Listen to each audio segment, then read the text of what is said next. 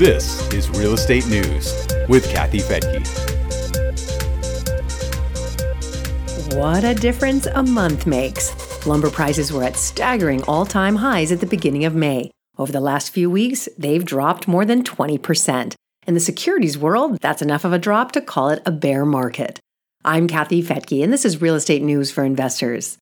Prices are still much higher than they were before the pandemic, but they've ratcheted down substantially from their peak. Lumber prices topped $1,500 for a thousand board feet at the end of May on May 28th. Since then, they've tumbled from their $1,500 high to $1,200, according to an industry trade publication cited by Fortune. That's a bit more than 20%. This is great news for home builders and do it yourselfers who've stalled on projects because of the high prices. The National Association of Home Builders says that the cost of lumber has added an extra $36,000 to the price of a new home compared to April of 2020.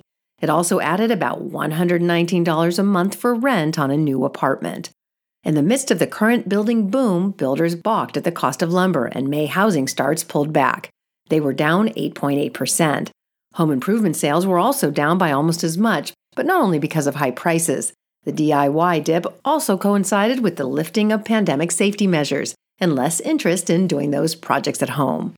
Meanwhile, the experts say that loggers and sawmills have been ramping up production because they're fetching more money for their products.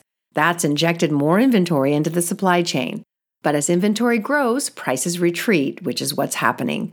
Fortune reports that Southern loggers increased production to a 13 year high this past April. Prices haven't done a complete reversal, though, because demand is still skyrocketing, especially among home builders. New home construction hit a 14 year high in March and fell back somewhat in April, but it was still 22% higher than April of 2019 and 67% higher than April of last year.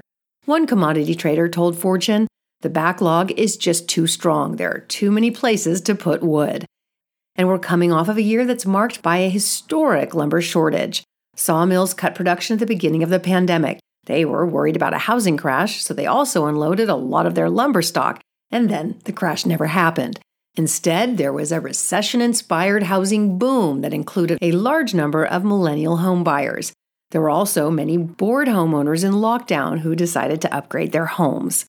Editor Sean Church of Fastmarkets Random Lengths told Fortune, What we're seeing right now is that of all the factors that contributed to the record run, those trends have eased or turned over and are incrementally contributing to the drops.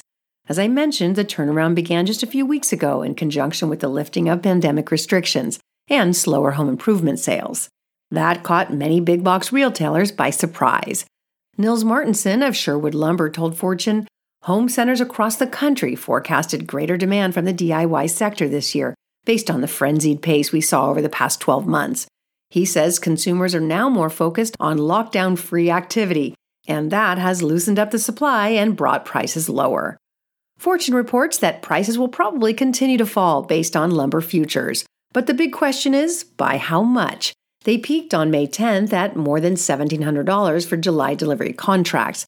As of last Tuesday on June 15th, they were just $1,010. The futures show September contracts at $907, so the momentum is bringing lumber prices lower. But those prices are still double to triple what they were before the pandemic. Back then, they'd range from 350 to 500 per thousand board feet. And demand has not dried up.